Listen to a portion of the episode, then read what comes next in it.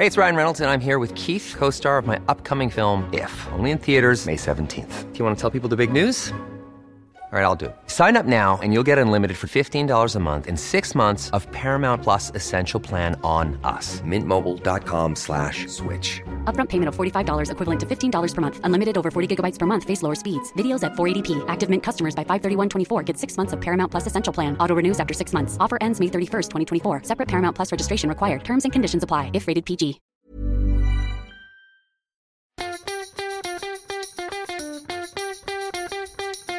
From Barangaroo Studios, the AusBiz COB is the key stuff you need to know about the day in business and finance. Well, welcome to the COB. It's brought to you by Kapstream, the global absolute return fixed income specialist. Today is Friday, the 19th of June. I'm Gemma Acton and I'm joined by David Scott, or Scotty to many of you. Well, we had quite an exciting end to the day on the equity markets. It was all looking rather boring and positive around lunchtime, and then things certainly took a turn for the worse. Yes, it's uh, the nearly there index. It uh, had another crack at 6,000 today and just couldn't get there and then fell back, threatened to go negative, but uh, we finally got there in the end. Um, it just is endemic of what's been going on recently. We're stuck in this trading range. Uh, we've obviously had a, a, massive repricing of what's going on in the global economy, lots of hopes for V-shaped recovery and the like. Uh, but obviously countering that, there's a lot of threats, including geopolitical, as we found out earlier today here in Australia. Uh, and obviously, the uh, the big one overwhelmingly is uh, know what's going on with the coronavirus case count in blokes of Brazil and the United States. In terms of industries that dragged the index down by the end of the day, though, banks and the financial sector was very much to blame. Yeah, it's um, the banks is a big play on the uh, the cyclical side of things, and a few other markets I've been watching to see like know what's been going on. The Aussie dollar has been unable to go and push higher as well. I've also seen things like uh, the shape of the yield curve globally have flattened. Uh, that tells me that there's a bit of concern growing again about the uh, the shape of the economic recovery. Uh, generally, when you see a flattening of the yield curve, uh, it tells you that uh, people are getting a bit pessimistic about the outlook for both GDP and inflation. And also, um, how valued or overvalued, rather, equities could very well be. Remember the Bank of America Merrill Lynch survey from early this week that suggested uh, fund managers haven't felt so unsure about the valuation of equity since back in the 1990s. So, as people keep saying, the most hated bear rally in history if it is a bear market, bear market rally for the time being, but we'll, uh, who knows, it could be uh, could morph into the next bull market. Now, in terms of other sectors that have been interesting this week, travel stocks have been fascinating to watch. They've either been at the top of the leaderboard or the very bottom. Uh, whenever there's a, a burst of good news, they certainly sail to the top and then fade equally quickly when there is uh, some less positive news. Yeah, it's uh, a lot of uncertainty out there, particularly when it comes to the international border. Um, but I must say, like, I'm getting sick of a lot of people who are saying that it's the uh, the end of the domestic tourism sector. Uh, I beg to differ. Uh, I've got a couple of reasons why. Um, we already like to go on holiday. We know that when we go on holiday abroad, more of us go overseas than people who actually come here. When we go overseas, we spend more than the people who come here. Uh, yes, there's lots of uncertainty about what's going on with the international border. We don't know when it's going to reopen. What we do know, however, is that it's likely that we can't go anywhere. So in that case, it really comes down to the industry to go and pitch to Australians rather than international guests. Here's why you should come and go and see this uh, this great country of ours. Now, as we've been talking about a little bit today, there's some beautiful spots that no a lot of people have not had the opportunity to go to.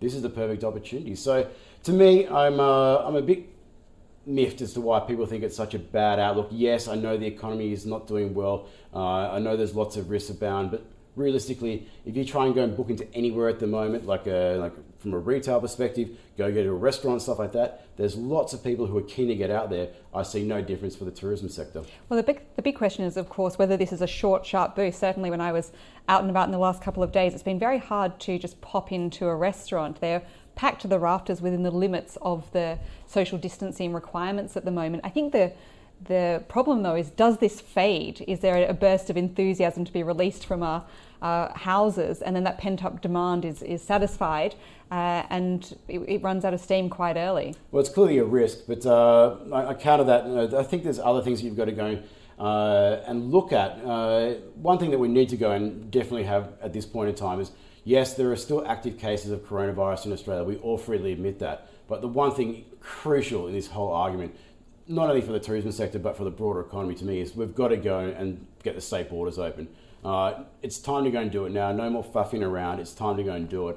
Uh, the health risks obviously were much greater when these decisions were made in the first place. Now that they've lessened, it's time to go and become one nation as a whole again. It certainly does seem that some of the rules uh, applied are somewhat arbitrary. Um, certainly, I have a lot of sympathy for anyone trying to make policy on the fly as the information mm. continues to change and lives and livelihoods are both at stake. Um, but certainly, I can imagine the frustration of some businesses whose activity has been thwarted. Let's talk about briefly one of the top news items today, which is retail sales, up an astonishing 16%, um, certainly beating forecasts there, but it's very difficult to gauge really what's going on in that sector at the moment. Yes, it's a big beat. Uh, I think the consensus forecast was for uh, for five and a half percent. Obviously, there was a big dispersion in, in views, but uh, a record increase in sales following a record decline. Uh, unsurprisingly, it was driven by uh, discretionary areas. I must admit, I also contributed to that. I went and got some new threads, uh, you know, when I was out and about in. Uh, oh, well May. done. So supporting. I, I, can I can assure everyone though that my spending was not responsible for the uh, the entire increase. Um, we actually had the chance to talk earlier to the chief executive of the Australian Retailers Association, Paul Zahra. That interview, which was very illuminating about uh, how the industry has adapted to the problems it's thrown at it and what long-term changes COVID has prompted, uh, is on our app. So please take a look at that. And let's also look at the stock of the day. Well, with all that spending going on, people had to pay for it somehow. And uh, we know that the last couple of years, credit card accounts and balances have been declining. Some of that replaced by buy now, pay later. It's been uh, all the rage recently. And one particular stock uh, getting a lot of attention is Splitit. Yes, they uh, came on. The CEO was on the program yesterday, uh, giving an update after the uh, the company announced a partnership deal with Mastercard. Uh, a cool over 100% gain in the session. Uh, and followed suit. So obviously, there's a lot of excitement and a lot of interest in that particular stock at the moment. Yeah, so even a even bounced today, which was uh, quite quite impressive. But uh, let's see what some analysts had to say about it after that enormous jump. We uh, first asked June Liu from Tribeca, who uh, gave us her thoughts. Now that they signed up with pretty much all the big credit cards, um, you know, here in Australia, yeah. um, it does mean that um, it is a, you know, it's it's been going very well. It's a very viable option um, as additional payment option for um, for consumer. So um, you know, obviously, uh, share price has gone up a lot. Yeah. Earnings has gone up. You know, there's been upgrades on the back of that, and you know, but it does make this stock the most expensive on every metric across that whole buy now pay later space. but I think what investors now is paying for for a huge amount of future earnings um, and right. potential. So, um, and if you look at relative to the current earnings or current expectations, the earning over the next 12 months, mm. it's far more expensive than any of the other um, guys. Yeah, look, I think it was a good announcement, and, and the headline read well. So that's probably yeah. what the market captured yesterday. And we did a couple of, I did a couple of trades yesterday at 88 cents, and we're out at sort of a dollar ten, you know, that kind right. of thing. So we made a bit of money in the intraday trade uh, that happened. So um, I think you know with this one and, and, the whole buy now pay later sector, it's it's very uh, loved at the moment. It yep. is it is the golden child of the ASX, and right. it could continue uh, for for a long time. However if we do have a little bit of a bump in the road, and obviously if Afterpay don't get the numbers that they want, or those uh, the the customers and merchant numbers and those kinds of things, potentially that will take a bit of the shine off the sector, and yeah. you will see all things starting to move down. So um, I'd be cautious here. That was Adam Dawes from Shaw and Partners and June Liu from Tribeca discussing our stock of the day, Splitit. Uh, we are heading into the weekend, and uh, I'm sure you would all like to get out there and uh, go to some restaurants. Um, as we, we spoke to Rockpool chef Neil Perry earlier on, who was encouraging us to, to get out there amongst it. But uh, before we leave you, Scotty, tell us what have you got your eye on for the week ahead? Well, apart from the, uh, the crowd of people I can see outside the studio here having some drinks, uh, no, week ahead it's very hard to go past what's going on with the virus count in the United States. Uh, obviously, that seems to be the biggest threat at this stage when it comes to the market side of things.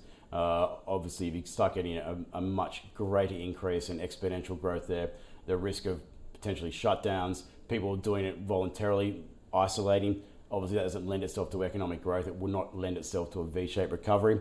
Uh, so that will be the key thing. Obviously, we've got a lot of economic numbers coming out as well, but what it comes down to is real-time information. At the moment, we're concerned about the health side of things, so coronavirus count.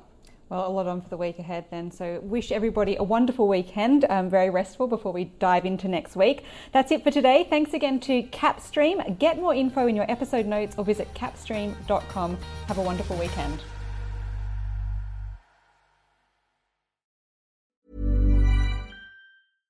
When you drive a vehicle so reliable it's backed by a 10 year, 100,000 mile limited warranty, you stop thinking about what you can't do and start doing what you never thought possible.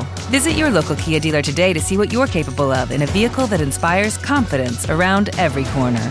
Kia, movement that inspires. Call 800 333 4KIA for details. Always drive safely. Limited inventory available. Warranties include 10 year 100,000 mile powertrain and 5 year 60,000 mile basic. Warranties are limited. See retailer for details.